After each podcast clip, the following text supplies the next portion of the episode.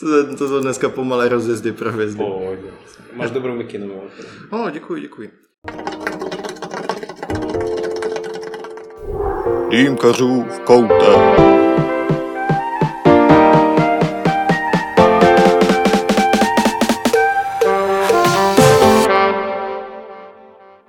Nazdar, vítám vás u nového dílu podcastu Dýmkařů v Koutek. Dneska jsem tady s Alexem Terentievem, majitelem iSmoke.cz a kalárny Dobrý tah a budeme si povídat na dýmkařská témata. Alex se znám už nějaký pátek, jelikož jsem s ním spolupracoval, dělal jsem mu manažera otroků v jeho firmě e-shopu iSmoke.cz. Alex se mám před sebou, pije dobrý čaj, kouří svoji oldschoolovou dýmku. Alexi, máš lehký přízvuk. Jak je to možné? Ale já jsem z Poděbrat, nejsem Pražák, no, takže je to tím. Pokud jsem budu dělat legraci, tak nejsem samozřejmě Čech, já jsem z Ruska, což moje příjmení asi vypovídá. Přestěhoval jsem se do Česka 10 let zpátky a už tady nějaký pátek se snažím něco budovat v demkarské komunitě. Poděbrady, to je taková ruská bašta. Slyšel jsem, že je tam jedna z nejlepších škol češtiny. Je to tak, ale není to jenom pro Rusy, je to jazyková škola Karlova univerzity. Jezdí tam vlastně učit se česky Arabové, Větnamci, Číňany, prostě lidi z bývalého Sovětského svazu, i Angličany tam můžeš potkat.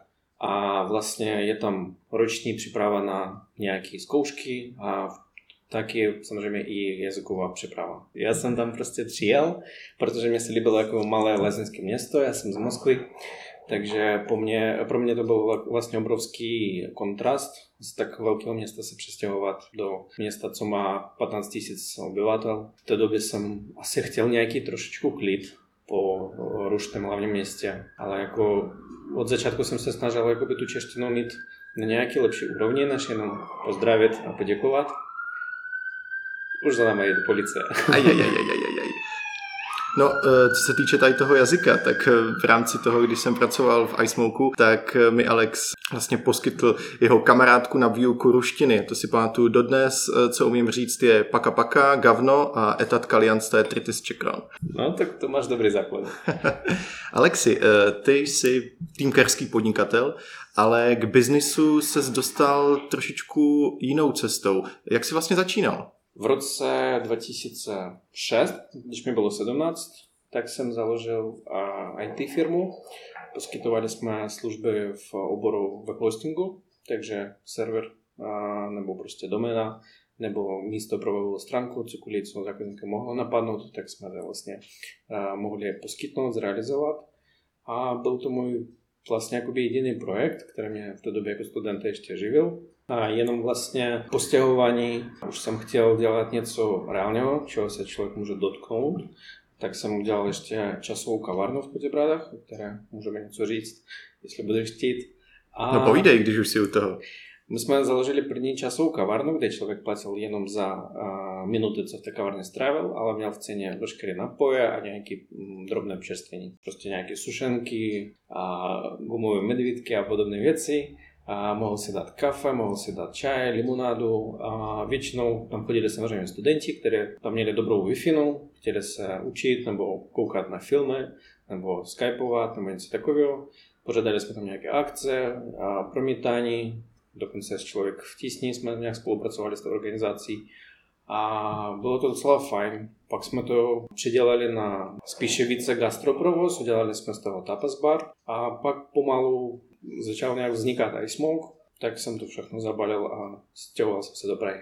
A jaká byla ta myšlenka vlastně? Proč si chtěl založit zrovna e-shop s dýmkama? Chápu ty, Rus, téměř dneska rovná se dýmkař. Je to pravda. V Rusku, když zaklepáš na dveře sousedům, tak si můžeš poprosit o nějaké uhlíky, když zrovna došli a určitě uhlíky je nabídnou. Každopádně stalo se to v roce 2014 ještě, takže já jsem už teďka 6 let. Chtěl jsem si objednat novou dýmku a zjistil jsem, že na českých shopech není nic zajímavého a zajímavějšího než třeba Sahara Smoke, co v té době se považovala jako za nejlepší, nejkvalitnější dýmku v Česku. Tak jsem začal koukat na ruské stránky, zjistil jsem, že existuje třeba Hoop, Art Hooka, Temple 45 a podobné věci.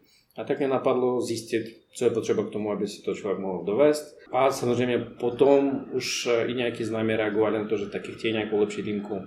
A tak nás napadlo s kamarádem Honzou že založíme vlastně shop, který se tím bude zabývat přímo. V té době samozřejmě ten trh tady vypadal úplně jinak. Nebylo tady skoro vůbec moc tabáku, měli jsme tady alfaker, naklu a ještě tady člověk pomalu neslyšel ani o fumari nebo o kaloudu a byla to docela zajímavá výzva. A v té době, jak vlastně popisuješ tehdejší trh, tak věděl jsi, že vůbec tady existuje nějaká dýmkarská komunita, anebo v podstatě si jenom viděl, že tady je nedostatek zboží, které by se třeba líbilo tobě, tak si řekl, tak dovezu ho nejdřív pro sebe a pro kamarády a třeba z toho něco bude. Já jsem v té době chodil na dýmku třeba do Dobré čajovny nebo do Davidské čajovny v Praze, takže jsem tušil, že asi tady jsou nějaký lidi, kteří se nějak to zajímají. Každopádně netušil jsem, že tady je aspoň nějaká dýmkařská základna, že tady jsou nějaké fory na Facebooku a tak. A jenom když jsme se seznámili my dva a ty jsi mi jakoby ukázal, že existuje třeba Čekuka, že existují dýmkaři na Facebooku, tak jsem zjistil, že kolem toho je tady v Česku aspoň nějaká menší komunita lidí, které se o to zajímají, které se snaží něco dovést něco zkoušet a tak. To byl pro mě docela velký nový svět. A popisoval si vlastně, že se začal zjišťovat, co všechno bylo potřeba k tomu, abys mohl začít dýmky dovážet. Co byla taková největší překážka, kterou si musel překonat na té cestě, abys tady dovezl svůj první produkt? V podstatě největší překážkou bylo to, že um, zboží z takových zemí, které nabízí opravdu zajímavé produkty, jako například Rusko a USA, tak se můžeš dovést za adekvátní peníze jedině přes poštu, takže v té době jsme ještě hodně věcí jakoby nechali, nechali poslat. Samozřejmě, že to byly jakoby v podstatě velkou obchodní objednávky, ne, že bychom prostě přivezli jakoby jednu dýmku od každé značky, ale byly v tom mm, rizika rozbití, rizika nějakých problémů. Tak pokud je to Česká pošta, tak... Přesně tak a ta ruska není o dost lepší. Samozřejmě potom, když už jsme byli větší, tak jsme dokázali vybudovat nějakou profesionálnější logistiku, takže teď už tam to vozí kamiony. Každopádně pořád jsou země, odkud prostě demkařský zbože nedotáhneš, například Brazílie. Začínal si vlastně s iSmoke skladem, pokud si já dobře pamatuju, právě ve svém tapasbaru Amos and Amigos a potom se přesunul do Prahy, jak si sám zmiňoval. Ale co tě vlastně táhlo do Prahy? Bylo to právě jenom ten biznis, nebo se tam chtěl přesunout i vlastně jako životně? Nikdy jsem se nechtěl přesouvat nějak do Prahy. Bohužel v té době, když člověk chtěl něco dělat v menším městě, tak by to navždy jednom shop čistě. My jsme chtěli být víc v kontaktu s těma lidma, s těma zákazníky, chtěli jsme otevřít nějakou prodejnu, Otevírat prodejnu zrovna v Poděbradách nebyl úplně dobrý tah, takže takhle vznikla naše první prodejna na Praze 6, na Evropský, a u jejíž vlastně založení si byl taky. Ta prodejna pořád funguje, už teď oslavila zrovna mm, před chvilkou pět let. A kvůli tomu, že samozřejmě otázka zasobování, otázka nějakých kontrol, chodu prodejny a tak dále, tak jsem musel do Prahy jezdit častěji, což neslo nějaké náklady na benzín a podobné věci. A pak jsme vlastně ještě otevřeli i Smoke Embassy, což byl showroom, kde jsme ty dýmky lidem mohli ukázat, nebo mohli jsme tam aspoň pozvat kamaráda na, dým, na dýmku. A kvůli tomu jsem už potřeboval opravdu k tomu být blíž, takže takhle jsme se s manželkou stěhovali do Prahy. Před Embassy si měl ještě takový malinký dům, neboli Ice Smoke House. Alexi, co to bylo?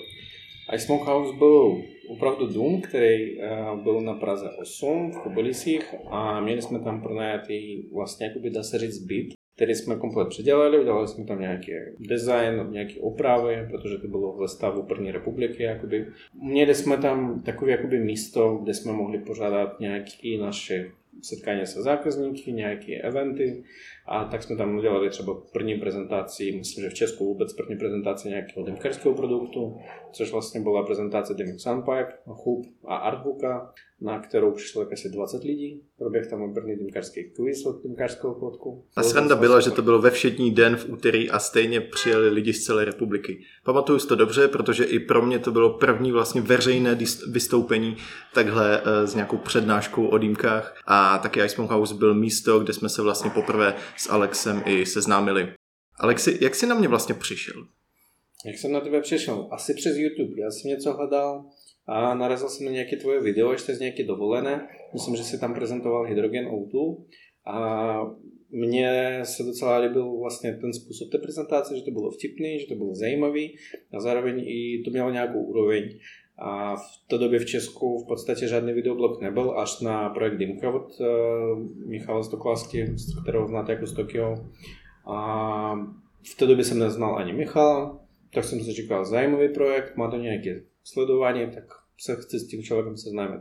Tak jsem tě napsal na Facebooku a dali jsme si sraz. V té době vlastně začala moje postupná cesta k iSmoke.cz, protože předtím jsem pracoval v jedné PR agentuře, až mi Alex vlastně tak nějak mezi řečí sdělil, že hledá manažera pro nově vznikající prodejnu, jak už zmínil vlastně na Praze 6, na Evropské. A tak se mě zeptal, jestli náhodou někoho neznám, tak ve mně tak nějak jako zakřičel vnitřní dýmkář jako hej, tak zkus to ty, zkus to ty, tak jsem tak nějak jako jemně Alexovi říkal, ty jako nechtěl bys třeba jako to zkusit se mnou? Tak jsme to zkusili a bylo to docela dobrý, myslím. Ta historie. Dobrý, iSmoke vznikl, jak si říkal, v roce 2014 a první prodejna byla otevřena v roce 2015. Jaké byly první produkty, které si v téhle jakoby nové éře přivezl do České republiky? Určitě jako první jsme dovezli kaje, které tady ještě nebyly. Myslím, že to v té době neměli ani kolegové ze Šantí. A, nebo možná měli nějaký menší modely, ale my jsme dovezli takzvaný Inox, který v té době byl prostě nejluxusnější, co německý trh nabízel. Dýmka ocelová, kvalitní, měli jsme i brasy, což vlastně byly monosázné dýmky. Pak jsme dotáhli vlastně ty věci z Ruska, Arthooka, což v té době byla asi nejdražší dýmka v Česku, než přišlo vlastně Fumo, až na Meduzu, samozřejmě taky.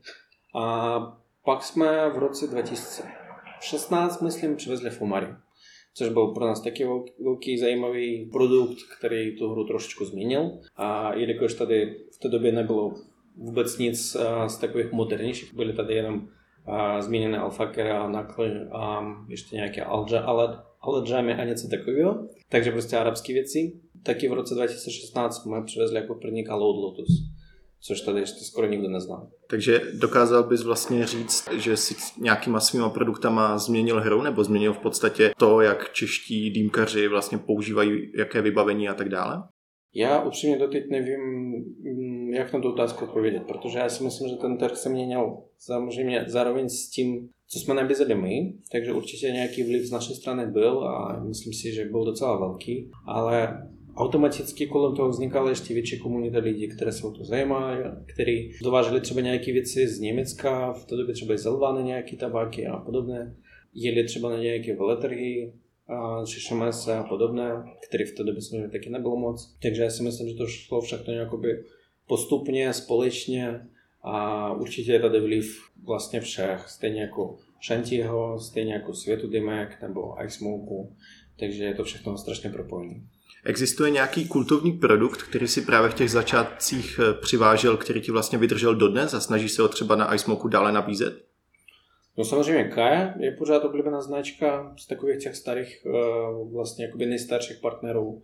Teď jsme obnovili spolupráci s Chubem, protože Chub eh, taky nastal na místě a udělal spoustu nových věcí, spoustu inovací. Každá i dokonce i nejlevnější dýmka od Chubu teď už má magnet v balení, náhradní magnet a tak. Jedna z našich prvních partnerů byla společnost CVP, kterou pořád podporujeme a v ní taky nabízíme nějaké produkty. Teď mají přijít jakoby se spoustou dalších novinek. Smoke Lab, ve dvojka legendární, které pořád nabídce, když, když dokážeme dosáhnout upgrade form, těch věcí bylo dost. Pak třeba v roce 2017-2018 tak jsme přivezli Medpeer, které jsou pořád strašně oblíbené dýmky.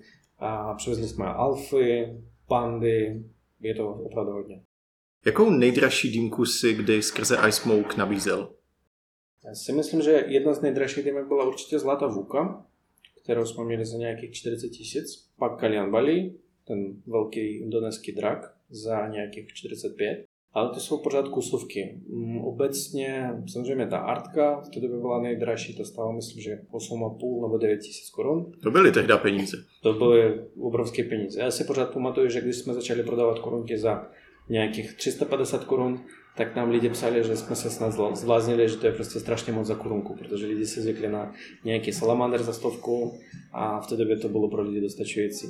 Dneska lidi úplně bez problémů kupují nějaký Hookah za 800, a oblako za 650 Lvana a podobné věci. Každopádně ještě docela drahé na tu dobu a i pořád uh, jsou nějaké modely od Hubu, například Hub Flex. taková dýmka, co má tělo vyřezané jakoby do tvaru stromu. V té době stály nějakých 18 tisíc, dneska už je to 13 tisíc, jelikož jakoby vlastně kurz koruna, rubel není úplně nejlepší pro Rusko zrovna, což se nám jakoby lidem v Česku docela hodí, rovno jakoby dovozcům i zákazníkům, ale tak samozřejmě musíme počítat s tím, že po dovozu, po proclení, DPH, clu, všech, všem těm věcím, tak nemůžeme tady lidem nabídnout dýmky za ty ceny, co jsou v Rusku. A já si myslím, že jsi na něco zapomněl, protože podle mě nejdražší dýmka, co si kdy prodával na iSmoku, byla Universe Šiše. Jo, Universe byla ještě dražší, no, to byla za 50 tisíc. Co to byla za dýmka? Universe byla dýmka, kterou vymysleli dva Němci. Jeden pracoval pro BMW, druhý byl spíš značný dýmkař.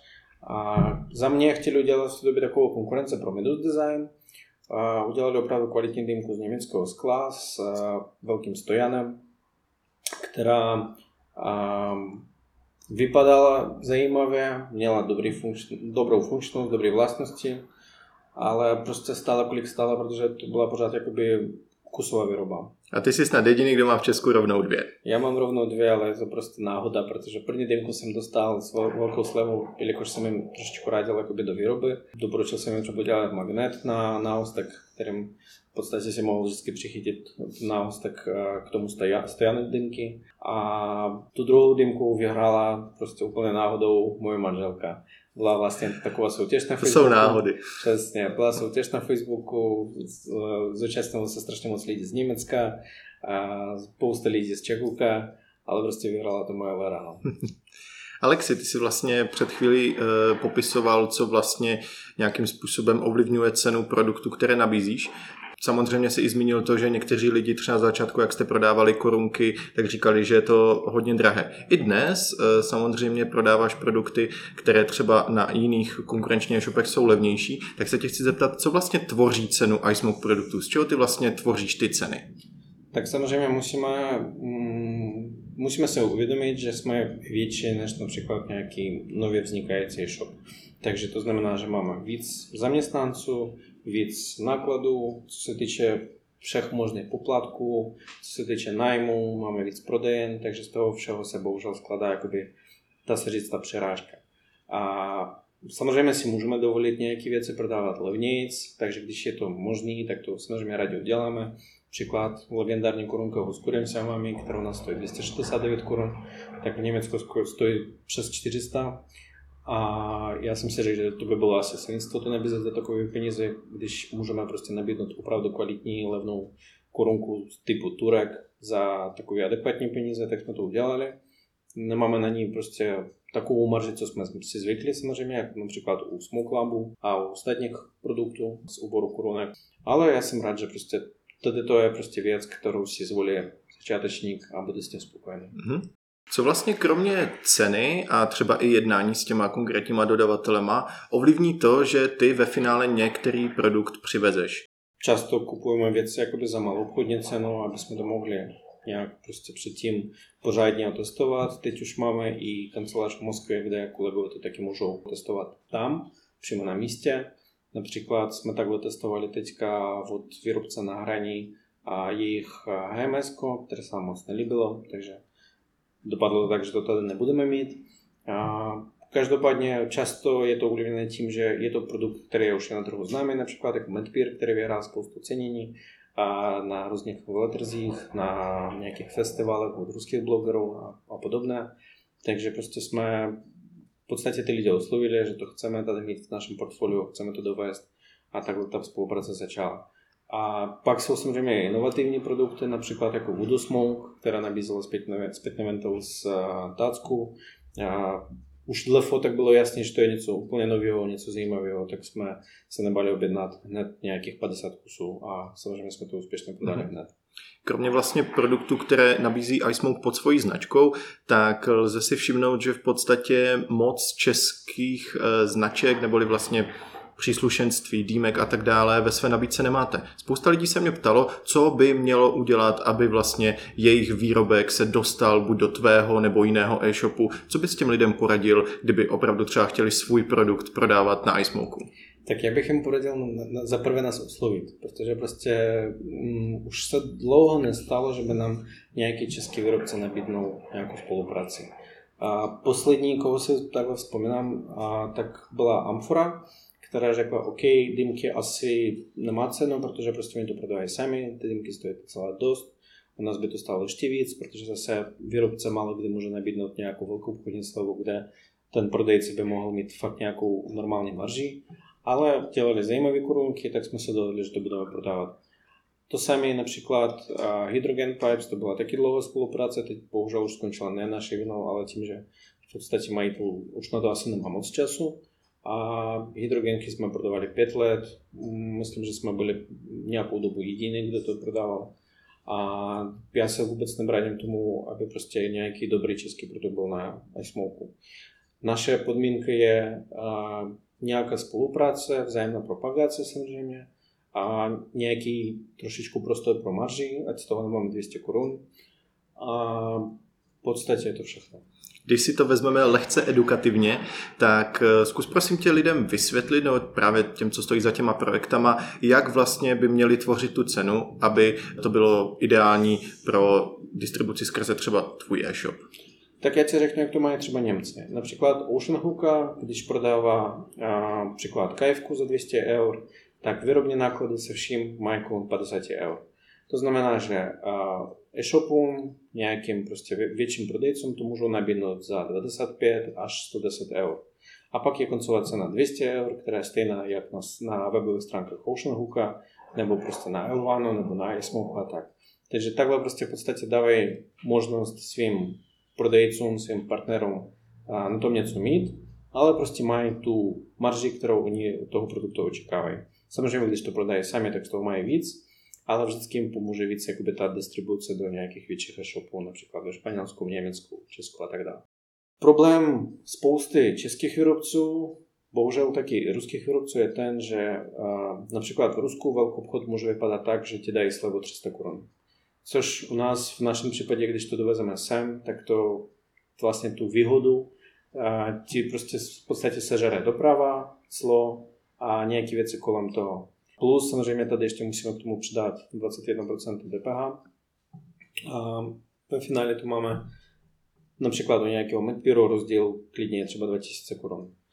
A máme dýmky, kde máme třeba marži dejme tomu 80 až 100%, ale zase máme dýmky, kde máme marži 30%, ale chceme to prostě mít v portfoliu. A když se teďka eh, se zmínil o těch maržích, tak jaká je třeba taková průměrná marže e-shopu jako na prodej? Velkoobchodně korunky v Rusku se pohybují tak nějakých 100 až 150 korun. Takže kdyby se tady někdo dostal na tady tu cenu, tak samozřejmě je to pro nás zajímavý, protože i s tím DPH by to mohlo stát pro koncáka třeba nějakých 350-400 korun, což je pořád dobrá cena za korunku, za kvalitní produkt. Příklad ta amfora, která je z porcelánu, která je prostě drahá, tak se kluci nedostají jakoby na nižší cenu, kterou prostě oni reálně mají. A určitě ta cena, co dali oni nám, tak eh, v podstatě od nich byla velkorysá nabídka, protože oni to chtěli jakoby víc zviditelnit a víc jakoby ukázat svým zákazníkům, a že takový produkt existuje. Pro nás, co se týče jakoby finanční stránky, tak prodávat Amfra není zajímavý, ale jak jsem říkal, prostě chceme podpořit nějaký český produkt, kvalitní produkt, což je také hodně důležitý a proto to tady máme prostě, i když z toho máme opravdu málo. Proto je možná triviální otázka, ale pokud by teda někdo z České republiky chtěl třeba prodávat svoje zboží přímo tobě neboli iSmoku, je pro tebe důležité, jestli je člověk plátce nebo neplátce DPH? Samozřejmě je pro nás lepší, aby byl plátce DPH, je to vlastně jakoby z účetních důvodů, ale pro nás je důležité, aby ten člověk měl aspoň nějakou živnost, protože prostě koupit nějaký zboží jen tak bez faktury nemůžeme. Jsme legální prodejce a samozřejmě za všechno platíme daně, odvádíme DPH a podobné věci takže potřebujeme k tomu mít nějaký doložený původ. Což je vlastně problém nějakých nových výrobců, kteří se snaží jakoby dostat se na ten trh a to je zrovna ten konflikt, když oni to chtějí třeba nabídnout na ty e-shopy, ale prostě zase nemůžou nabídnout lepší cenu, nemůžou dát k tomu ani nějakou fakturu, nic a skončí to tak, že prostě ten výrobce to prodává soukromně a ten produkt se nikam moc nedostane. Takže v podstatě, když si někdo ubastlí v dílně 20 eh, náustků a chce nabídnout iSmoku a třeba ještě stále studuje, tak to je docela no-go. Bohužel. Alexi, existuje produkt, který bys třeba nikdy nepřivezl? Je jich víc. Určitě spousta nějakých čínských výrobků, takové ty no-name dymky a podobné, které prostě ani vzhledově nepůsobí kvalitně. A pak jsou nějaké značky nebo produkty, které jsme zkoušeli a nelíbily se nám. Například, co si tak pamatuju za poslední třeba dva roky, tak dymka Conceptic Design nebo Concept Design. A jako vůbec mě to neoslovilo, nepůsobilo to na mě jakoby nějak hm, kvalitně. Pak třeba jsme dovezli na zkoušku Shikarver, kterou prodává Elvano, myslím, že docela úspěšně, ale taky se nám to nelíbilo za docela vysokou cenou, takovou jakoby nic moc plastová dýmka. Samozřejmě jsou nějaké produkty, které jsme dovezli, třeba ve větším množství, ale přestali jsme prodávat, protože o to buď nebyl zájem, anebo nám to prostě nepřišlo jakoby dobré rozhodnutí tom prostě mít v nabídce, ve stále nabídce. Takže jsou produkty, které tam zůstanou fakt ještě dlouho, například zmíněný Medpeer, a pak jsou produkty, které v té nabídce už nebudou. Například z posledních dovozů je to Orden Tesla, která není špatná dýmka, ale prostě ty peníze není tak zajímavá jako například Panda. Když se bavíme o těch penězích, tak eh, víceméně asi tak půlka tvého portfolia, co nabízíš, je relativně cenově nahoře. Jdeme tomu třeba, že pořádný výběr u tebe začíná od nějakých 4-5 tisíc nahoru. Tak eh, jaký je vlastně tvůj přístup třeba k fakt cenově dostupným produktům? Máte nějaké na iSmoku, nebo se vám vlastně vyplatí více tu dražší nabídku dávat do popředí?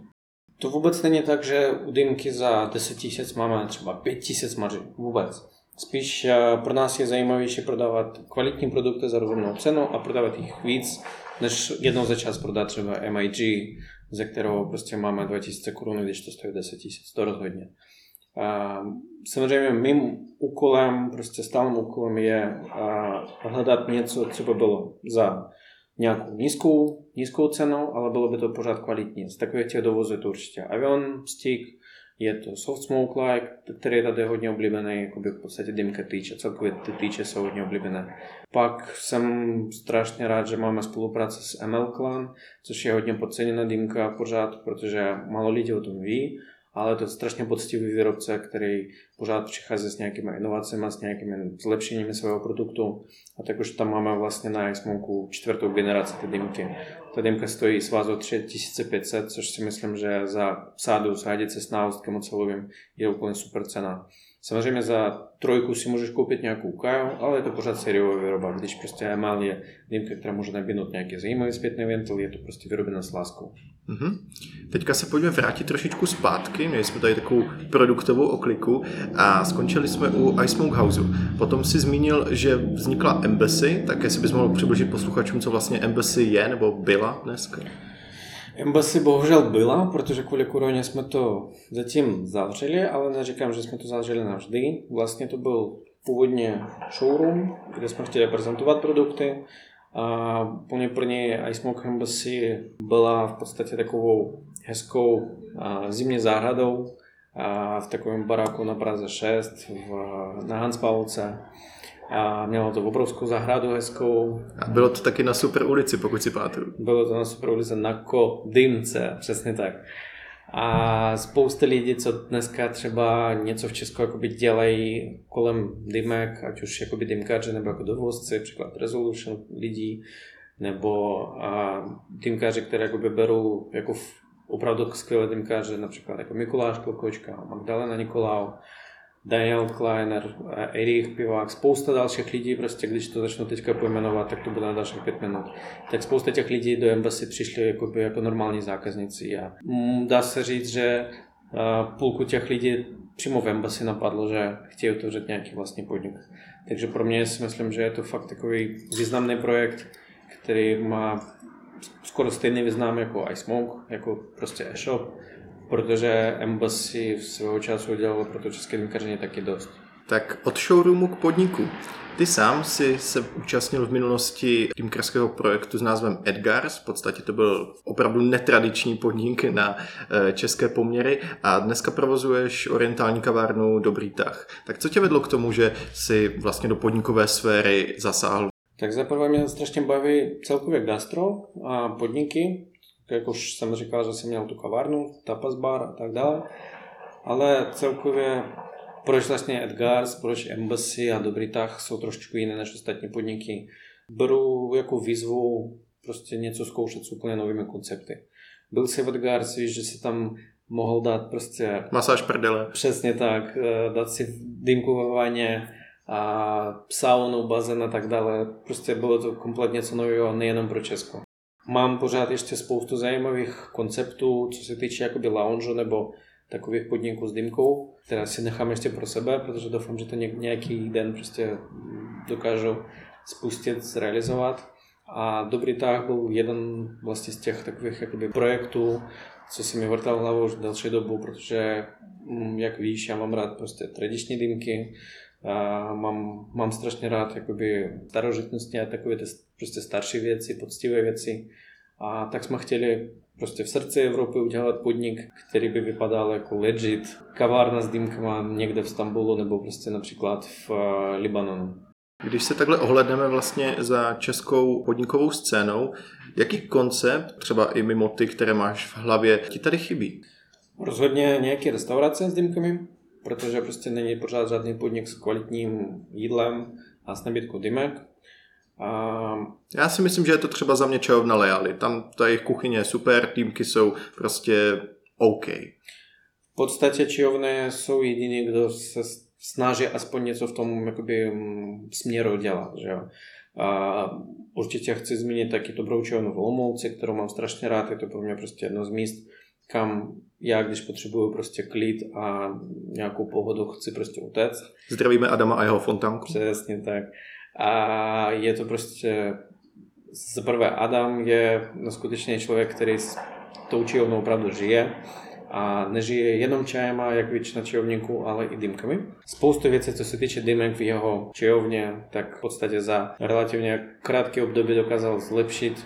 Dokonce celý ten arsenál strašně moc změnil.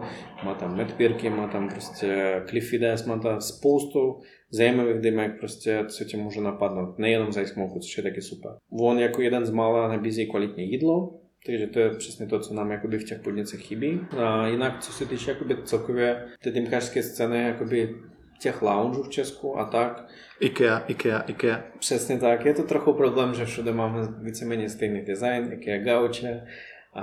Um, OK, občas prostě třeba podnik může nabídnout zajímavější nabídku těch dýmek samotných, nebo nabídku tabáku a tak dále, ale prostě chybí tam ještě něco do toho. Chybí tam dobrá kuchyně, nebo prostě zajímavější nějaká myšlenka.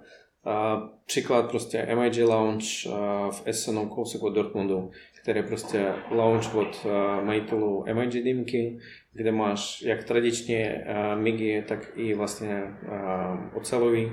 Je to prostě super, protože je to v podstatě showroom, ale má to fakt něco do sebe. Když prostě budete mít možnost to navštívit, tak si tam dejte dvojité jabko do tradiční dýmky. Pak samozřejmě třeba um, launch od uh, výrobce dymek Kalyan Bali, který taky vypadá neskutečně. Nabytek indonéský uh, dýmky Kalyan Bali, um, super nabytka tabáku. A hlavně Bali. A hlavně Bali, no, přesně tak.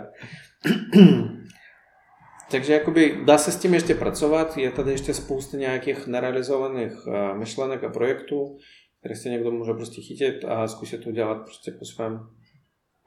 Jak důležitý je podle tebe vlastně vstupní kapitál, když si chceš dělat dýmkerský podnik? Tím chci říct, uh, myslíš si, že je dobrá cesta třeba s menším kapitálem, ale poctivě třeba si některé věci i vyrobit, ten podnik prostě spustit, anebo je důležité prostě mít ten větší kapitál, když tak delší dobu šetřit a opravdu udělat nějakou bombu? Respektive jsou peníze až tak důležité, když si děláš dýmkerský podnik za tebe? Nejsou, protože i teď já mám v hlavě nějaký koncept, kde dokážu dělat podnik prostě s vybavením, s dýmkama za třeba, nevím, 80 tisíc korun.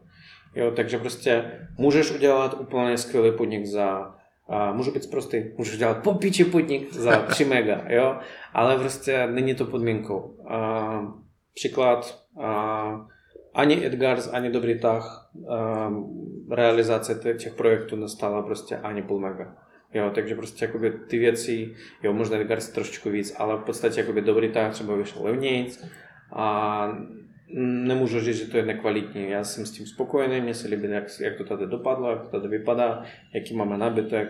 A OK, prostě brali jsme nějaký dymky od iSmoku, měli jsme tam nějakou slevu, to jo, ale... Sám sobě si dal slevu. Přesně tak, ale prostě jakoby mm, dýmka, to je to poslední. Vlastně jakoby první a hlavně věc je myšlenka, pak samozřejmě nějaké kontakty v tom směru, jakoby, že když potřebuješ nějakého šikovného trohláře, tak radši oslovit nějaké kamarády, než prostě platit nějaký úplně random firmě, tam taky ušetřeš spoustu peněz a spoustu zajímavých věcí nabízí, konec konců prostě bazoš. Můžeš najít spoustu zajímavých věcí, můžeš najít i nějaký gastrovybavení za lepší cenu. Takže dokážu, dokážu si představit kvalitní podnik s rozpočtem 150 tisíc korun, prostě úplně bez problémů. Když jsme u té podnikové scény, nedá se bohužel nezmínit současná koronavirová situace. Eh, chtěl bych se zeptat, jak vlastně tato situace eh, dopadla na tebe a jak ji řešíš? Co se týče nás, tak je to teďka u druhé vlny spíš takový oboustranný, protože u první vlny jsme vlastně jakoby eh, prodejce tabáku mohli mít všechny prodejny otevřené. Teď naštěstí zatím taky. Nevím, jestli se to nezmění. Bohužel nám slibují další opatření, další zpřesnění a tak dále. Ale kavárny samozřejmě teďka museli zavřít. Restaurace taky, pokud to není restaurace Rio a nechodí k vám Primola. A... Sedíme relativně tak 500 metrů od ní. Přesně tak. A jsou tam mimochodem hezké svíčky toho. A nějaké obrázky. Pětní místo. Přesně. A každopádně kavárnu jsme taky museli zavřít. Poslední den který byl ještě jakoby mm, ofiko a před zavřením, před tím gastro lockdownem, tak nás přišlo podpořit strašně moc lidí, včetně tebe, což si strašně vážím. A protože i pro nás, jakoby pro personál kavárny, pro lidi, co se snažili to tady vybudovat, tak bylo důležité nejenom jakoby ta finanční stránka, OK, prodali jsme nějaké poslední zásoby, naše baklavy a tak dále, ale pro nás bylo důležité vidět, že ten podnik pro někoho má prostě nějaký význam a ten člověk nás chtěl podpořit. Stejně jako já teďka snažím se podpořit aspoň ty restaurace, kam rád chodím normálně, tak si objednám aspoň nějaký jídlo s sebou. A pokud tu možnost máte a máte rád, rádi nějakou pizzerku, tak tam prostě fakt zajděte jednou za dva týdny aspoň koupit nějakou tu pizzu. Protože teď je to opravdu hrozný pro ty podniky. Už bohužel jsou restaurace, které definitivně zavřely. A nevím, jestli jakoby budou nějaké lounge, kterou, které to nepřežijou. Myslím, že tam ty náklady nejsou tak obrovské jako třeba u restaurací, kde mají prostě víc lidí. Záleží, kolik máš vaty, jak říká Alenka no. Šilerová. Ale prostě samozřejmě mm, je to těžké pro všechny. Když se zmínil o podpoře, tak eh, vlastně během první vlny vznikl projekt eh, Pomáháme dýmkárnám od eh, e-shopu Shanty. Co si o tom myslíš? Ale upřímně, taky jsem o tom přemýšlel, co můžeme nabídnout, jak můžeme pomoci, ale v podstatě u nás to bylo tak, že pokud jsme věděli, že nějaký podnik na, na tom není úplně nejlíp, že jim třeba neopustili nájem a tak dále a takové ty věci, tak jsme spíš jakoby tomu podniku něco nabídli ze své strany, aniž bychom o tom nějak psali, tím samozřejmě nechci říct, že prostě ten nápad byl špatný, že to bylo pro reklamu, to vůbec. Super, že někdo s něčím takovým přišel. Stejně jako situace třeba, jak vykradli v Brně Slast, když spousta, spousta dymkářů, spousta firm je uslovilo, nabídlo nějakou pomoc, vybavení a tak dále. Než jsem stihl prostě jako od iSmoke napsat něco jakoby klukům, co to vedou, protože od nás taky něco brali, tak už je uslovili kluci ze Smoke Store Brno, jako prostě sousedí, místní, lokálně jakoby partneři. A jak samozřejmě ta podpora je důležitá a říkám, nejenom z té finanční strany, ale prostě z té pocitové, z té morální strany. Takže určitě je super, že něco takového tady je. A samozřejmě, kdyby někdo měl nějaký problém teďka po koroně, kdyby někdo prostě neměl peníze na nějaké obnovení arsenálu, vždycky můžeme něco vymyslet, vždycky můžeme nabídnout nějaké věci, a já nevím, třeba ať už je to prostě blbá vyměna hadic, prostě jakoby hadice se mají měnit jednou za čas, anebo zlepšení toho dynkařského arsenálu, tak samozřejmě pokud budeme moct, tak rádi pomůžeme. Takže nebojte se nám napsat, jsme otevření, jsme, jsme hodní. Je nějaká věc, kterou by s dýmkarským podnikům teďka třeba poradil v téhle nelehké situaci? Jak se s tím vyrovnat, jak to řešit?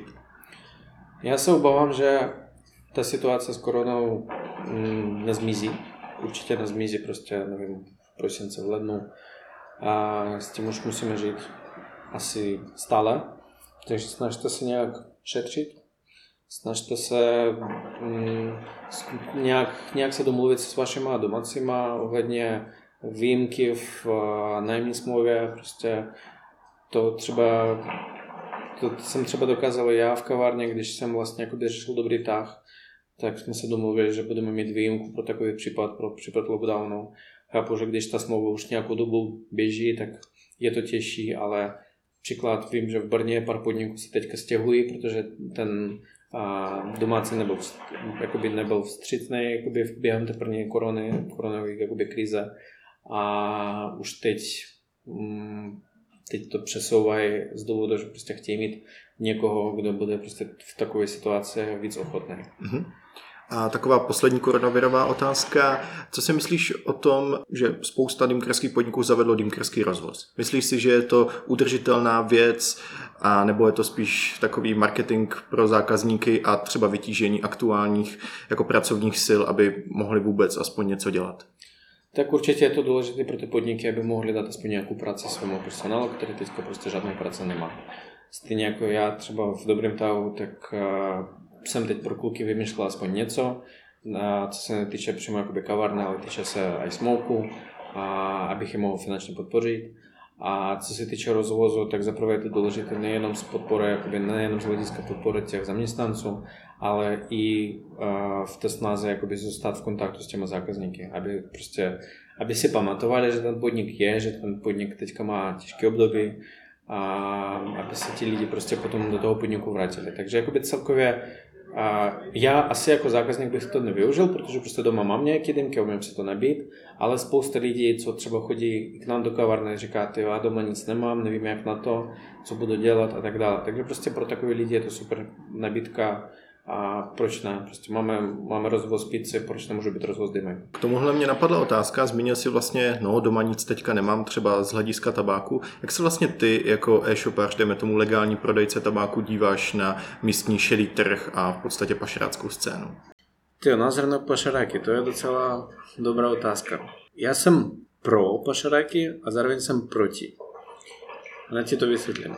Proč jsem pro? Protože díky těm pašerákům, co tady byli a ještě tady pořád jsou, spousta lidí a mělo možnost ochutnat nějaké tabaky, které se sem ani nedostanou prostě nikdy. Příklad, a, takhle spousta lidí ochutnalo Tanger, spousta lidí ochutnalo Darkside, když to nebylo ještě ani v Německu. A i proto tady máme jakoby připravené pole pro vlastně jakoby mm, vznik té značky oficiálně na tom trhu.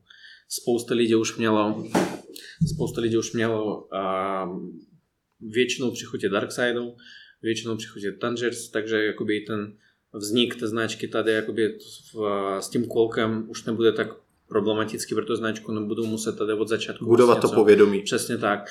Už to lidi znají, lidi se na to těší a v tom samozřejmě je to dobrý. A jenom se bojí, aby náhodou to tady v Česku nechutnalo jinak. Přesně tak. A na druhou stranu mám asi stejný názor jako dovozci tabaku, se kterými jsme se o tom víckrát bavili, že jakmile ten produkt je tady legální cestou dostupný, dovezený, má to český kolek, tak v tom okamžiku by v podstatě už měl zmizet z toho šedého trhu.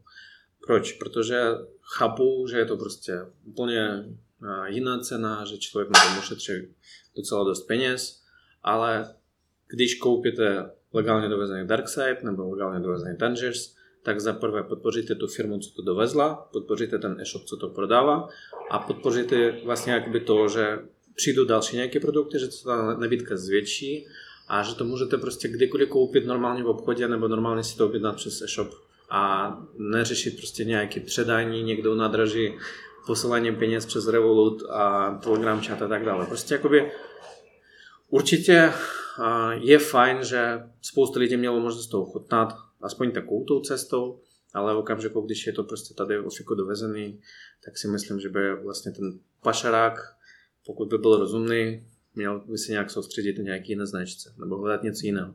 Pořád jsou nějaké produkty, které pašaráce nedováží, protože prostě a dováží to, co, co má nějaký hype. Jo, spousta pašaráků nabízí třeba Darkside, Tangiers, a must, have. must have a podobné věci, ale třeba skoro nikdo nenabízí nebo nenabízel do nedávna Burn Black, což je za mě super tabák, strašně zajímavý. Nikdo nenabízel Sebero, Nebo Teď- duft. Přes, nebo duft, přesně tak. A teď vlastně začneme prodávat tento týden nebo příští týden vlastně, až to vydáš, tak to bude asi už jakoby ofiko. Začneme prodávat Sebero a to je zrovna ten problém, že v podstatě pro většinu lidí to bude úplně nový produkt. Já jsem to třeba testoval, já jsem to a, nechal přivést z Moskvy, když mě sem letěla kamarádka a vím, co to je, ale jelikož to tady nikdy nebylo na telegramech, tak spousta lidí vůbec netuší, co od toho očekávat. Takže asi tak. Co se týče dovozu uh, dymek a ostatních věcí, jakoby tou pašeráckou cestou, tak samozřejmě jako prodejce jsem uh, proti. A to ne z toho důvodu, že mi to prostě jakoby bere nějaký zisk, to ne. A je to pořád prostě jako fakt strašně malý poměr a nemůže nás to ohrozit. Ale spíš jakoby lidi mají za prvé riziko koupit nějaký fake, jak víme třeba s Alfou, kdy spousta lidí to koupilo přes AliExpress, prostě kopie, čínskou kopii za nějakých 30 eur a pak to tady lidem prodávali za 5000 korun, což je docela jakoby smutný. A to samé například, OK, koupíš si od pašeráka medpírku, začnou tě řeznout ma- magnety, co s tím? Tak bud, budeš muset koupit od iSmoku za 200 korun dva nové magnety, a nebo kdybys to od iSmoku, tak to dostaneš zdarma, protože máš prostě za ruku. Stejně jako všechny produkty, co dováží Shanti, co dováží iSmoke, tak mají samozřejmě českou záruku. A děláme pozáruční servis, když se ti něco rozbije nebo něco se stane, tak dokážeme to nějak prostě zařídit, opravit a tak, většinou zdarma. Což ti pašerák samozřejmě nebude dělat. Zmínil si dobrý tah. Co vlastně znamená ten název? No tak dobrý tah byl opravdu dobrý tah, protože ten koncept vlastně, jak jsem říkal, jde a z myšlenky udělat tady v Praze nebo prostě tady v Evropě něco, co připomíná ten podnik v Turecku nebo v Egyptě nebo prostě v Libanonu a tak, ale s nějakým tím českým nadechem. Což jsme vlastně udělali tak, že jsme udělali kavárnu v prvorepublikovém stylu, našli jsme prvorepublikové prostory a sedíme tady na tonetkách, máme tady před sebou marocký stůl a nějaké staré vitraže z Liberce, 100 let starý a tak. A mým úkolem v rámci tohohle projektu je udělat takovou trošičku dymkařskou legendu, jak samozřejmě svého času byla Embassy, ale víc pro všechny lidi a třeba i pro turisty, když se sem někde vrátí, což doufám, že jo. A aby prostě někdo mohl říct svému kamarádu, ty byl jsem prostě v Praze v takovém podniku, který vypadal úplně stejně, jak jsme byli v Istanbulu. Jo, takže něco takového. Chci, aby to prostě mělo zase nějaké svoje jméno a neříkám tomu schválně lounge, je to prostě kavárna. Tady máme zajímavý čaj, azijský nebo turecký, arabský, tady máme humus, tady máme prostě a, arabský kafe a zároveň máme třeba nějaké zajímavé věci, jako sicilské limonády od firmy, která je 100 let stará. Takže, takže takový koncept. no. Jak se dejme tomu tenhle tradiční styl promítl i do nabídky dýmek, které tady máš v dobrém tahu? Samozřejmě jsem měl možnost sem dát cokoliv, protože prostě dovážeme ty věci, víme jak na to, ale zvolili jsme úplně nejzákladnější kaju, vlastně z eh, řady Tradi, což je mosazná dýmka s českou bohemskou vázou. Používáme tady jenom alobal, což vlastně jdeme taky trošičku proti proudu, když všichni používají HMS, tak používáme alobal, používáme prostě půlky uhlíku a snažíme se tady prostě dělat jakoby fakt takovou trošičku old school kulturu. Nevíme do old school fanélu, které v Česku ani zatím moc lidí jakoby nemělo v rukách. A tak vlastně jakoby i ty hadice, nemáme tady silikon, protože 100 let zpátky nebyl silikon, takže prostě nemůžeme sem dát silikonovou hadici. Takže je to hodně uh, tradiční, samozřejmě je to pořád jakoby moje představa o tom, jak to mohlo vypadat 100 let zpátky, ale doufám, že se to nějak povedlo, protože spousta lidí říká, že tyjo, je to prostě stejně jak v Damašku, je to prostě stejně jak v Istanbulu a to, tohle byl vlastně jeden z těch cílů. A proč tedy dobrý tah? Ten nápad toho názvu, tak ten uh, název vymyslela moje mama, podivu, ne já, a stejně jako Embassy jsem taky nevymyslel já. A jak se v ruštině řekne dobrý tah? A to je právě otázka, protože dobrý tah u nás tady má tři významy. Jeden je jako dobrý tah, jako dobrý tah dýmky. A pak dobrý tah jako dobrý rozhodnutí a pak dobrý tah a v podstatě jakoby u šachovnice. Jakoby, jo? Když si hrajeme šachy nebo varcaby, což si tady opravdu hrajeme hodně, tak vlastně jo, to, jo, to je dobrý tah. Takže vlastně tři významy A proto se to blbě překládá i do angličtiny, nebo do arabštiny, nebo do ruštiny. A v podstatě, kdybych to otvíral v Moskvě, tak bych to asi pojmenoval хорошая idea, jako dobrý nápad, dobrý tah. Takže tak. Zákazník je král. A chováte se takhle k zákazníkům i v iSmoku? Snažíme se, jsme slušní, jsme ochotní a snažíme se i pro zákazníka, který nemá nějaký velký rozpočet nebo s tím jenom začíná vždycky najít to nejlepší řešení. Nesnažíme se prodat prostě to, co nám a přijde teďka pro nás jako nejvýhodnější, ale prostě opravdu to, co, co se hodí pro něj. Ty máš docela specifický marketing, víceméně vždycky si ho tak nějak měl, tak mohl bys posluchačům říct něco o tom, jak vlastně ty se stavíš eh, k propagaci svých produktů nebo právě ke komunikaci k zákazníkům? No, předmě jsem nikdy neměl v plánu být vlastně uh, jakoby tvář iSmoku. To jsem nikdy nechtěl. Spíš to takhle prostě dopadlo, šlo to nějak mimo mě a že někdo to musel nějak prezentovat, někdo musel a, řešit s lidmi nějaké jejich otázky a tak dále. Někdo musel zase vést ty přednášky, nějaké ty prezentace a, a, a podobné, že jo. Takže v podstatě dá se říct, že vystupuju za iSmoke, ale samozřejmě jsem taky člověk a samozřejmě mám prostě taky občas špatnou náladu, takže uznávám, že můžu se s někým třeba i veřejně pohádat, ale teď se to už moc nestává, protože jsme větší firma, takže si to snažím jakoby vždycky omezit. Ale takže se za tebe hádají jiní. No, jako to ne zase, ale zase není to tak, že v iSmoku prostě máme zákaz, nevím, že prostě nějaký prodejce někde v Budějovicích nebo v Brně nemůže napsat prostě svůj názor na nějaký produkt, protože prostě se mu ten produkt nelíbí, který třeba nemáme nabídce, ale má to někdo jiný. A nikdy nic nezakazuju, vždycky na to mají prostě svůj názor. Příklad, jako můj názor na nějaký produkt se taky může lišit, já si můžu myslet, že to je prostě na hovno a nějaký kolega na nějaký prodejně může jakoby ten produkt brát jako jeden z nejlepších, takže prostě ten názor mu nechávám.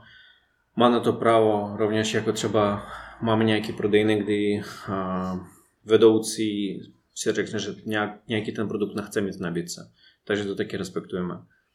Takže vlastně jakoby máme takovou tu svobodu osmouku a asi ne úplně demokracii, ale prostě něco podobného.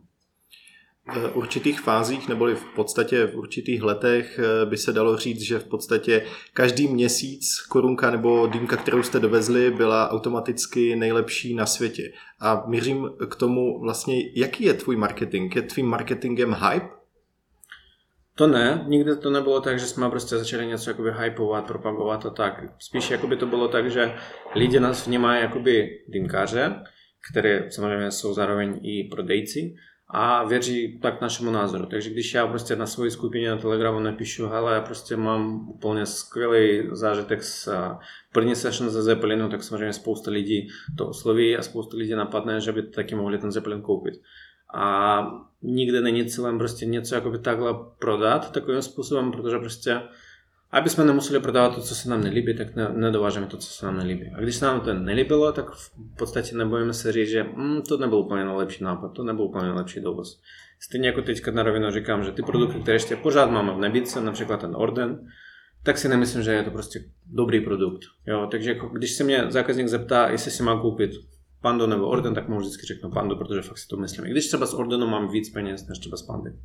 Vycházíš takhle eh, například v nabídce produktů spíš z poptávky nebo z nabídky? Tím chci říct, že v podstatě jsi ty ten, který opravdu eh, přinese ty produkty a až potom tu poptávku vytvoří, anebo reaguješ na třeba přání zákazníků nebo členů dýmkerské komunity, kteří tady najdou tuhle dýmku, tenhle náustek a chtěli by to dovést, řekneš, a ah, super, tohle beru a tohle dovezu. Takže spíš nabídka nebo poptávka? Spíš určitě nabídka, protože sami hledáme strašně moc produkty a sami jakoby snažíme se nějak reagovat na nějaké novinky trhu a tak, ale i ta poptávka taky funguje. Stalo se několikrát, že nás někdo upozornil na nějaký zajímavý produkt, ať už to byla korunka nebo hygienický náustek nebo něco takového, a my jsme to dovezli, nebo jsme tomu aspoň dali šance, přivezli jsme pár kusů, zjistili jsme, že jo, super, je to opravdu kvalitní produkt, nebo opravdu zajímavý, nebo opravdu se dobře prodává i když se třeba mně nelíbí tolik. A, takže v podstatě oboje, ale víc tvoříme tu nabídku, než mm-hmm. reagujeme na něco. A v rámci toho marketingu, eh, dejme tomu, že za eh, pět let posledních si vybudoval jednu z největších eh, dýmkarských společností tady v Česku. Je něco, co bys řekl, že děláte jinak v iSmoku než třeba ostatní e-shopy nebo podniky, co vás vlastně dostalo do téhle pozice? Samozřejmě je prostě mm, těžký soudit ostatní, ať už jakoby kolegy nebo konkurenty na trhu, ale můžu aspoň říct za iSmoke, že za prvé snažíme se prostě vždycky jakoby nějak rozvíjet, hledat nějaké nové věci. Zůstáváme prostě u stejných produktů, které jsou úspěšné, které mají prostě dobrý nějaký prodejní výsledky a tak dále. Jinak bychom prostě prodávali jenom, nevím, Medpir a Smoke Lab a pořád zkoušíme prostě dovést něco nového, nějaký pokus o mil. Spoustu produktů, co jsme dovezli, tak nemůžeme třeba prodávat do teď. Je to prostě věc, která se stává každému prodejci. Určitě nikdo není prostě v tom... Mm, neomylný. No, neomylný přesně. A vím, že stejný problém mají třeba kolegové Šantí, kteří taky dovezli nějaký produkt a tak jim to leží na skladě. A bavili jsme se o tom s Liborem několikrát. A určitě jsou třeba takové eh, příklady, když eh, my něco dovezeme, myslíme si, že to bude super a nikdo to nemá prostě zájem. Nebo prostě zase uděláme nějaký dýmkařský merch, uděláme nějaký trička, nikdo to nechce. Jo, může se to stát. Tak tohle si teďka popsal třeba věci, které naopak máte jako společné e, s ostatními e-shopy, tak právě jaké věci vy děláte jinak? Já mám z tebe občas pocit, že ty nikdy nespíš a odpovídáš na dotazy lidí na různých skupinách a forech v podstatě 24-7, což v podstatě eh, spousta lidí je omezená třeba pracovní dobou. To je pravda, já opravdu moc nespím. Jde to vlastně z toho předchozího podnikání, z toho IT, když jsem dělal tu podporu prostě sám a bylo to 24 prostě na 7 a mohlo se stát, že nějaký server nebo něco přestalo fungovat v noci, tak jsem se musel probudit a i to nějak řešit. A zostalo mi to vlastně jako taková profesionální deformace, kterou jsem vzal i do iSmoku a je to samozřejmě tím, že já tím opravdu žiju, že to nedělám jenom kvůli tomu, že prostě je to něco, co mě živí. Strašně mě baví to budovat, motivovat nějaké další prodejny a tak. A určitě a pokud teda prostě mi napíšeš nějak třeba v 7 ráno, tak to je asi jedna z mála situací, že nedostaneš na to odpověď. Jinak normálně prostě od 9 do 3 jsem víceméně vždycky napřímo a vždycky reaguju a i pořád třeba i teď na nějakých menších skupinách jako vodní dymky bazar, tak od sebe sám napíšu těm lidem, kteří něco hledají, a že jim můžu pomoct nějakým výběrem. A zase ne proto, že jim potřebuji něco prodat, ty věci se prodají automaticky, jak máme prodejny, jak máme e-shop, ale prostě chci zase budovat kolem nás asi nějakou prostě a, základnu těch zákazníků, kteří nemají prostě tušení, že existuje nějaký iSmoke. Dá se tedy říct, že v podstatě takovýhle styl komunikace je něco, co vás odlišuje od ostatních a co vám třeba napomohlo tam, kde jste teď? Určitě, protože nejsme firma, která v prostě v 6 večer v pátek zavře laptop, prostě zaměstnanec odejde domů. A naši kolegové, naši prodejci si zvykli, že neexistuje prostě svátek, neexistuje covid, neexistuje nic, pracujeme vždy a pořád prostě všude píšeme ano, i na štědrý den máme otevřené, ano, i na Velikonoce máme otevřené, prostě pracujeme pořád. Tohle je asi to, co nás jakoby hm, hodně odlišuje od těch ostatních. Pak samozřejmě ještě ten customer care, a vždycky říkáme, že u nás ten vztah nekončí, když prostě zákazník odkliká objednávku a odešle peníze, ale spíš to začíná. Takže spousta lidí, co si třeba něco koupilo, tak nám pak ještě píše, hele, nevím, jak to udělat správně, mám tam správně prostě úroveň vody nebo něco, tak vždycky odpovíme, vždycky se snažíme být v kontaktu. A proto si ti lidi vrací. A pak ještě samozřejmě přístup k reklamacím. Když prostě snažíme se co nejrychleji a zpracovat jakýkoliv problémy, jakýkoliv reklamace, nečekáme 30 dní zbytečně, aby jsme to zamítli. A spíše naopak snažíme se prostě vystříc a prostě upravit ten produkt, pokud to jde, pokud to není vyloženě chyba zákazníka, což se taky moc nestalo těch dymek.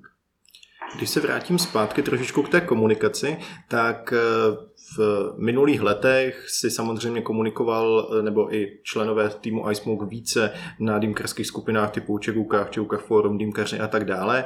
A už jak jsme i zmínili, byly tam některé takové menší bojůvky.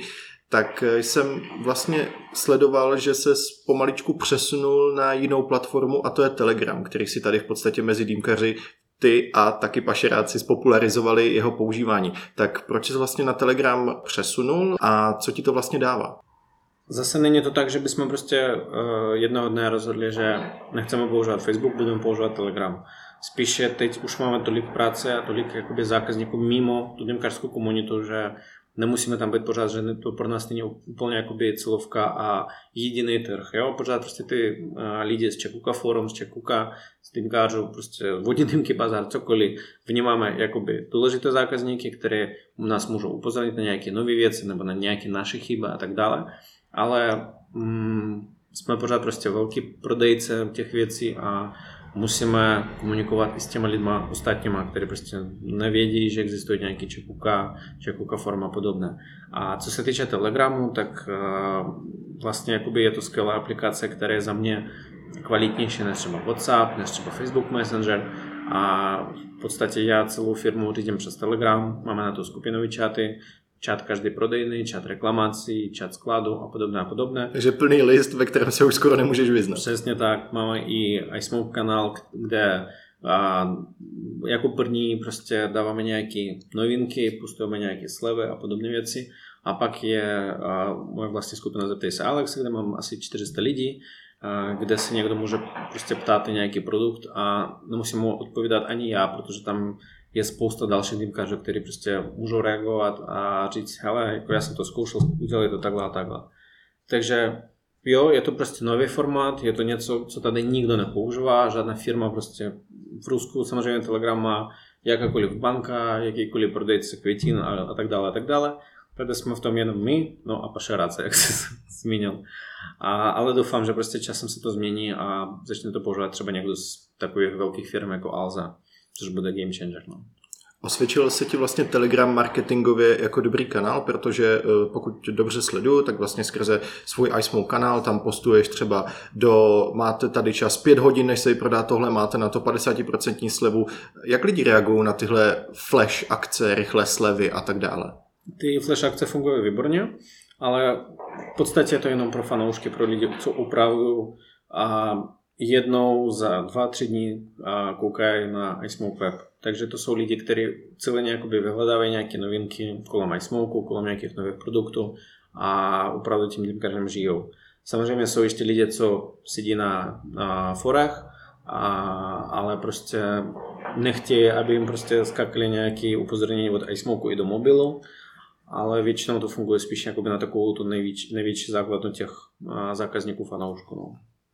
Kdybys mohl mít billboard s dýmkarskou reklamou, která je v České republice velice omezená, tak co by na takovém billboardu bylo? Ale přesně tady ten nápad jsem měl a myslím, že to někde udělám. A nebude to billboard na reklamu iSmoku, určitě. Nebude tam žádná porná herečka, jak je to pro nás taky zvykem. A bude tam spíše něco o a, takových stereotypech kolem dýmkaření a něco jako takový dialog, jo, Dýmka, to bracha má taky, on z toho prostě kouří opium, nebo něco takového. Prostě a, taková hláška, nebo něco takovém, takovém stylu. A pod tím odkaz na web, kde vlastně a všechny ty stereotypy budou sepsány a bude vysvětleno, že ta dýmka není jenom o drogách, není to jenom prostě věc pro mládež a tak dále, a tak dále, a tak dále, ale prostě bude tam aspoň nějaké informace v kostce, co to všechno, jakoby, co ten svět nabízí, proč lidi kouří dýmku, že to je prostě společenská záležitost. Klidně tam může být odkaz na uh, tvůj blog, prostě všechno to, co tomu člověku jakoby dá víc informace o tom. Protože pořád musíme ty lidi dát vzdělávat. K tomu eh, mě napadla jedna otázka. Myslíš si, že v podstatě my jako dýmkaři bychom se měli snažit být co nejvíce vidět, spát se do médií a v podstatě se co nejvíc vlastně dát do povědomí té majoritní kultury všech těch lidí, té masy, anebo naopak buďme rádi za to, že si nás moc nevšímají, klidně nechme, ať nás stereotypizujou a spíš se držme na našem písečku, protože kdybychom se přihlásili, tak třeba by na nás dopadla ruka zákona. Tak neděláme nic takového, že by na nás prostě měla přijít ruka zákona určitě, až na nějaký pašeráky samozřejmě. Ale já si myslím, že musíme začít naším okolím a možná to trošičku vysvětlit babičkám a ostatním lidem. Prostě přemluv bábu, přemluv dětka. Přesně tak a prostě jako aspoň... No, překuř bábu, překuř dětka. aspoň v podstatě um, vzdělávat ty lidi kolem nás, pokud to chtějí, samozřejmě nechceme jim prostě spát, ty jo, já jsem dymkař, já jsem nejlepší, já ti, teď ti to vysvětlím proč, ale uh, fungovat tím způsobem, že se jakoby víc zviditelníme, nebo prostě víc budeme v kontaktu s, se státem a tak dále, můžeme až v okamžiku, až tady bude víc velkých firm, velkých hráčů. Takže já si myslím, že až tady bude třeba nějaký zastoupení Darksideu, což samozřejmě bude, až tady bude víc nějakých dovozců, výrobců, a víc podniků konec konců, tak v tom okamžiku už můžeme zkoušet něco tady změnit a třeba i zajít na nějaký večerní show, prostě pokecat s nějakým moderátorem o tom denkaři. Z toho, co říkáš, vlastně vyplývá, že Česká republika je sice trošku unikátním, ale víceméně malým trhem. Je něco, co by vlastně tady tohle mohlo zvrátit v dalších letech? Co si myslíš, že by mělo přijít, aby se z nás stala jedna z dýmkerských velmocí? Určitě tady potřebujeme víc tabaku, stoprocentně, protože jakmile, uh, jakmile tady vznikly vlastně značky jako Maridan, jako Element, VTO a tak dále, tak to strašně změnilo ten trh. To vidím i na základě našich obrátů, i na základě toho, že ještě víc lidí se k tomu připojuje. A další věc je samozřejmě to, že máme čím dál tím víc nějakých podniků, nejenom lounge, ale samozřejmě i nějaké kavárny, kde aspoň mají nějaké dymky. A tohle je nejlepší reklama, to lepší než prostě reklama a Shanty na Heorece nebo reklama iSmoku na Facebooku. Je to prostě víc uh, to, co opravdu jakoby ty lidi zaujme, ukážem to, seznámí s tou dýmkou a tak. Takže jakoby za mě určitě tohle, tohle je fakt důležité. Takže čím víc tady budeme mít nových značek tabaku, nejenom jakoby jenom dymek a příslušnosti, čím víc budeme mít nových podniků, tak tím víc to posune vlastně ten dymkařský trh a tu dymkařskou scénu v Česku. A pak samozřejmě ta legislativa, o které prostě mluví každý, asi, koho se na to ptáš, a chce to prostě změnit trošičku to, z čeho se skládá ten kolek. Že by měl být prostě kolek za čistý tabak, než za hotový produkt. Aby jsme měli trošičku lepší cenu na všechny tabakové produkty. Zatím to bylo, Alexi, tak nějak všecko o biznisu, tvých projektech a dejme tomu o nějaké dýmkarské komunitě a průmyslu, ale teďka bych se chtěl vyptat spíš víc na dýmkaře Alexe. Jaká je vlastně tvoje představa o tom, co je to být dýmkař? No, je to určitě součást života. Já třeba věřím tomu, že dýmkař není člověk, který je závislý na nikotinu a na tom kouření samotným, ale spíš jakoby na té na tom procesu, na tom rituálu určitě. Takže já si už fakt nedokážu představit nějaký hm, důležitý jednání nebo prostě pokec s kamarády bez dýmky. Nemůžu koukat na seriály bez dýmky, takže i proto musíme vždycky s manželkou jít do našeho domáceho lounge a vybrat si dýmku s difuzorem. Přesně tak. Určitě jakoby je to fakt velká součást mého života, takže nedokážu si představit prostě jakoby život bez dýmky. Je to prostě nejenom koníček. Máš malou dceru, jak se tady tohle úloha otce a úloha dýmkaře protíná, nebo protíná se vůbec? Líbí se dceře strašně moc hygienický náustek, ten náustek na krku, co mám. A, takže myslím, že to bude jedna z jejich, jejich nejoblíbených hraček časem. A samozřejmě jsem zvědavý na to, jestli bude potom ním vařit nebo ne. Takže prostě očekávám, že v 15 přijde poprvé jako ochutnat, ale doufám, že vydrží do těch 18. A budu rád, když ji to bude bavit. Samozřejmě bych asi nechtěl úplně, aby s tím prostě jakoby spojila svůj život, že by prostě dělala někde dymkářku a tak dále. Ale věřím tomu, že tomu bude rozumět a že se aspoň s kamoškama dymku dá. Takže to rozhodně. Teď uh, samozřejmě to nějak rozděluju, nekouřím dymku prostě když jsem s dcerou, ale uh, už, už dokonce i umí říct kalian, takže jako samozřejmě je to tak. Už tady něco zaznělo vlastně o tvém vkusu, který máš, jdeme tomu ke starožitnostem a obecně co se týče jako podniků. Jaký je tvůj dýmkarský vkus? Jaké dýmky se ti líbí? To je těžká otázka. Já si líbí dýmky, které prostě a, které jsou stabilní v tom, že je jedno, co z toho kouřím, jak to nabiju, ale prostě ta dýmka mě poskytne vždycky jakoby ten stejný zážitek, stejnou úroveň. To jsou pro mě dýmky například jako Halil Mamun, Tisíce jedna noc, což je vlastně jakoby můj každodenní parostroj v podstatě. Pak vlastně Medpeer, Fero, takové ty jakoby kvalitnější značky. A mám strašně rád z posledních jakoby z novějších modelů Union Fibonacci. A asi preferuji víc ocelové dýmky nebo masázné dýmky než třeba dřevěné nebo plastové. Plastové si nelíbí skoro vůbec, ale taky mají svoje fanoušky a Například uh, měl jsem x let Medpeer Simple, teď jsem to vyměnil vlastně za Medpeer Classic, protože chci prostě celou celou dýmku. Takže myslím si, že samozřejmě v jednoduchosti je krasa, takže dýmka m, taková jakoby víc strohá, prostě nějaká celocelová mě asi baví víc než nějaká, nevím, plastová barevná věc nebo něco jako bodou a tak dále. Pokud je za tebe v jednoduchosti krása, tak jak se vlastně stavíš k mixologii a k nabíjení tabáku? Má to být eh, spíš stylem, jak to dělá Hukach John, Dýmkerský Honza, just throw it in there, prostě do tam hoďte, a nebo je to opravdu věda a člověk by měl opravdu zkoumat to, co se v té korunce děje, jak nabíjet, jaké vrstvy. Jaký postoj k tomu zastáváš ty?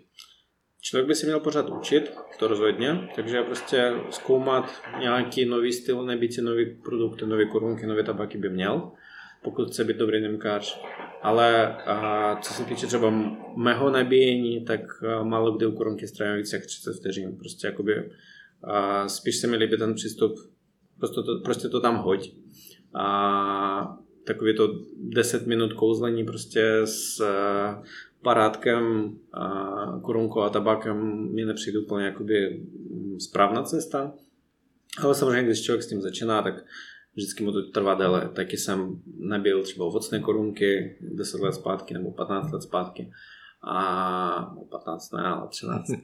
ale prostě a teď, teď už je to spíš takový trošku automatický, ale pro mě jsou nějaké nové věci v tom právě zkoušení nových korunek, zkoušení nových tabáků, Se klidně, třeba tento rok mě hodně překvapil Zeppelin a myslím si, že jakoby tady, tady je pořád prostě prostor něco se naučit. A co se týče samotné mixologie, tak vždycky zmiňuji Majdo Nikolau, že za mě je to jedna z nejlepších dymkařek přes tu mixologii, protože je prostě fakt šekovná a jak vymýšlet třeba mixologie dle barev, dle nějakých chutí a tak dále, tak dále, žlutý k žlutému a tak podobné. A taky si s tím občas rád zahraju, například nějaké kontrasty mám rád. Nevím, například jakoby a, mix něco, ně, něčeho a, hořkého a mm, sladkého nebo mix věcí, které se k sobě tak úplně v reálném životě nehodí. A spousta lidí, co chodili do Ice Smoke Embassy, tak si to teď pamatuju jeden z těch signature mixů, kdy jsme dělali pomaranč z bazálku, Dark Side. A i teď pořád spousta lidí si to nabije doma. A, a nebo takové ty prostě věci, jakoby například Dark Side Eclipse a Veto Portsky, když jsme dělali portský víno. Před lety, když jsme se poznali, tak jsi mi říkal, že si v mládí, když se začíná s dýmkama, nebyl spokojený s žádnou korunkou a proto si spoustu let jel pouze na fresh korunkách. Byl to v té době vtípek nebo pravda?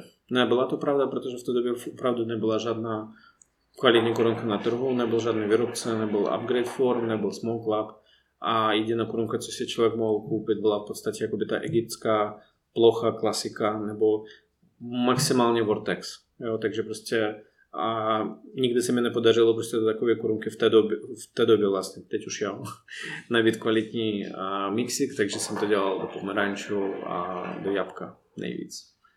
V Rusku, odkud pocházíš, je spousta mistrů kaliančíků, je tam velká kultura vlastně známých e, dýmkerských osobností, které se vlastně vypracovaly v loungích a jsou považované právě za mistry dýmkerského umění. Co by podle tebe měl vlastně dýmkerský mistr zvládat? Kdo, kdo je vlastně mistr dýmkař? A je to vůbec někdo? Těch mistrů si myslím, že není moc. A můžou být lokální mistři, v Česku jsou lidi, kteří prostě nejsou tak moc známí třeba na forech, ale já je pořád beru jakoby opravdu skvělé demkáře. Ilja? Třeba, taky jakoby zná ho málo lidí, ale prostě lidi, co chodili do Smoky, tak si ho pamatují. Dneska už bohužel dělá v oboru. A spousta lidí, co pracovali v nějakých loungech nebo nějaké lounge založili, tak jsou skvělé demkáři, opravdu. A světově a třeba uznávám pár lidí z Ruska rozhodně, pár lidí z Ukrajiny, který, kterými nabíjeli dýmku prostě v Kijevě a tak dále, které taky nejsou třeba nějak extra známí. Třeba Mao z Fog Factory. Přesně tak, Mao skvělý dýmkář a opravdu člověk, který se vyzná. Tipo. A pak ještě, co se týče blogerů, tak za mě asi nejzajímavější, nejprofesionálnější pořád John Kalianov, který o tom ví opravdu hodně. A to Dokázal díky, to pozvednout. Přesně tak, udělal prostě nějaké akce, udělal festival a já si myslím, že on je prostě ten špičkový dýmkař ne proto, že třeba nabíjí skvělé korunky, já nevím, jaké nabíjí korunky, nikdy jsem od něj nic neměl, ale protože je strašně s tím propojený, že všechno ví o tom trhu a má strašně moc kontaktu, zná se s lidma, nevím, zvuka, oskurím se a tak dále a tak dále a ví, co se děje, jaký jsou trendy a tak. Dejme tomu, popsal si teďka nějakou dýmkarskou osobnost.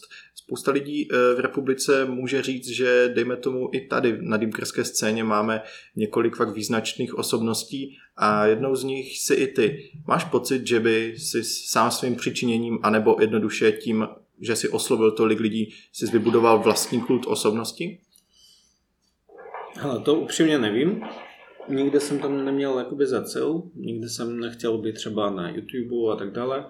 A... Pozor, Huka Godfather. Přesně, ale prostě když jsme udělali první díl Huka Godfather, když se na to teďka podíváš, tak je vidět, jak jsem byl strašně nervózní a jak to bylo úplně na hovno.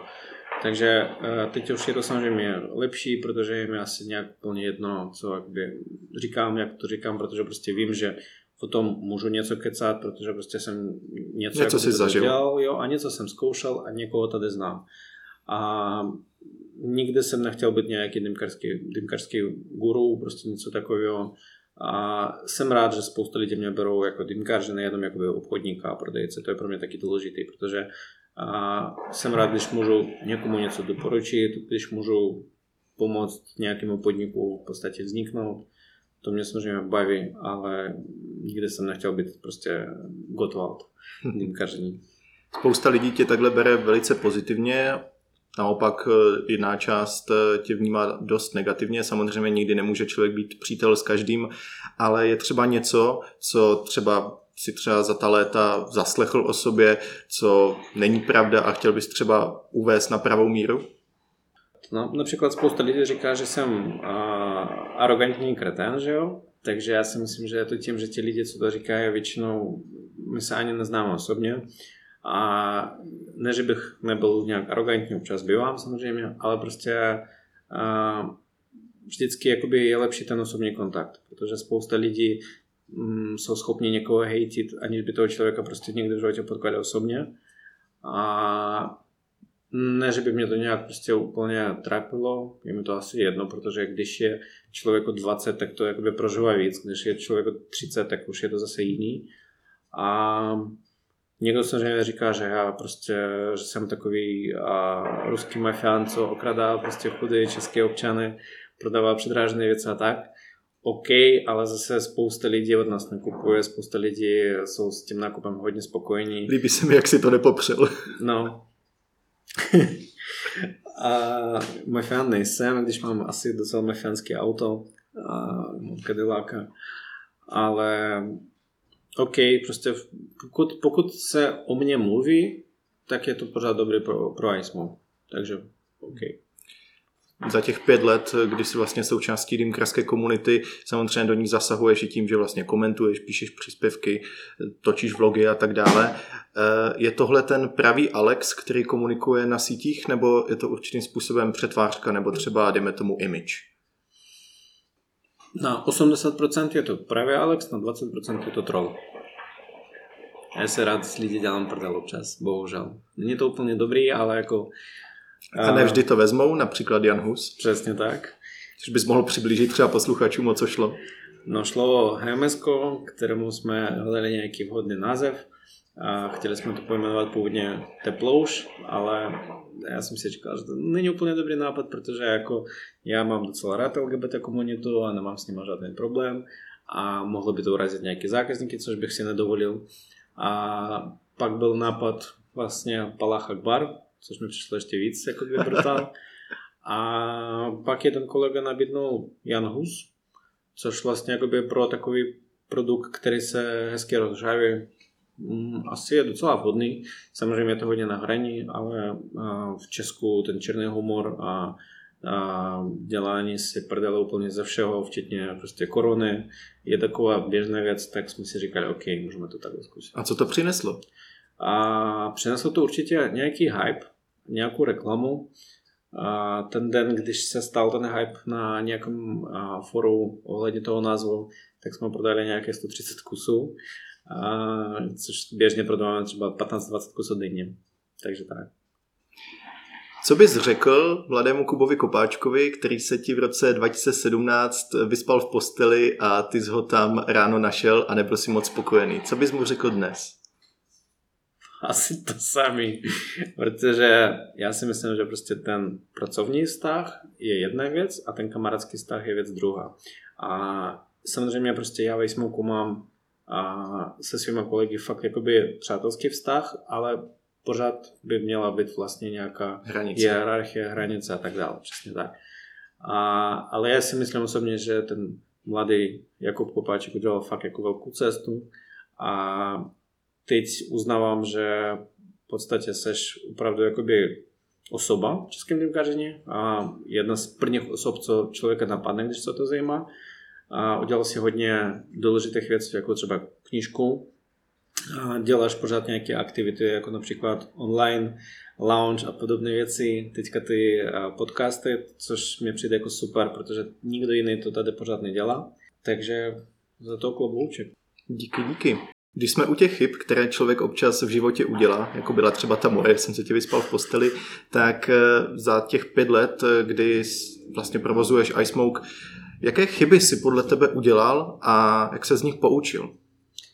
Tak většina těch chyb byly spíš manažerské chyby, jakoby nějaké rozhodnutí ohledně nějakého, dejme tomu, rozvoje, nebo nějakých dovozů, nebo naopak nedovozu, že jsme něco prostě nedovezli, tak jsme si toho litovali. Ale jako celkově si myslím, že nějakou velkou zásadní chybu jsme neudělali. Určitě spousta věcí by se dalo dělat jinak, a, ale je to vlastně všechno přes ty dnešní zkušenosti, co máme. A když mluvíš o zkušenostech, které máš dnes, tak kdyby se měl znova rozhodnout, jestli v roce 2020 založíš dýmkerský e-shop, kdy jsi měl budovat všechno znovu, šel bys v roce 2020 do toho? Určitě, ale záleží uh, hodně, jakoby, jestli by ta scéna byla teďka uh, taková, jaká je, a, a nebo kdyby to bylo zase v těch plenkách, jak jsme to měli pět let zpátky. Takže kdyby to bylo, jako je to teď, tak bych do toho určitě šel prostě úplně s jinými nějakými nápady, s uh, asi promakanějším marketingem, s nějakýma investorem a tak dále.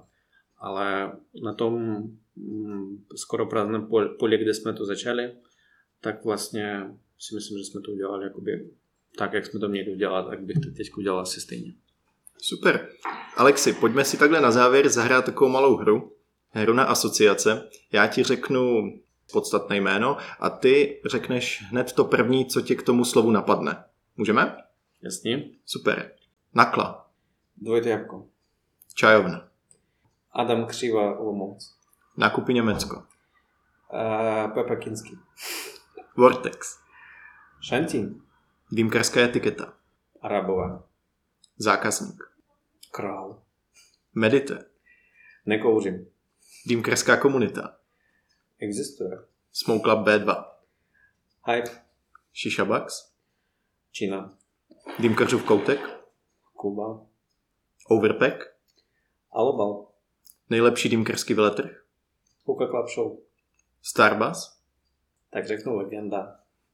Shanty. Libor. Tangiers. Erik. Tom Mayer. Kenmin. Timo Jančar. První dymkařská kniha. Mikuláš Klokočka. Vousy. Majda Nikolou. Legenda mixologie. Nakashi.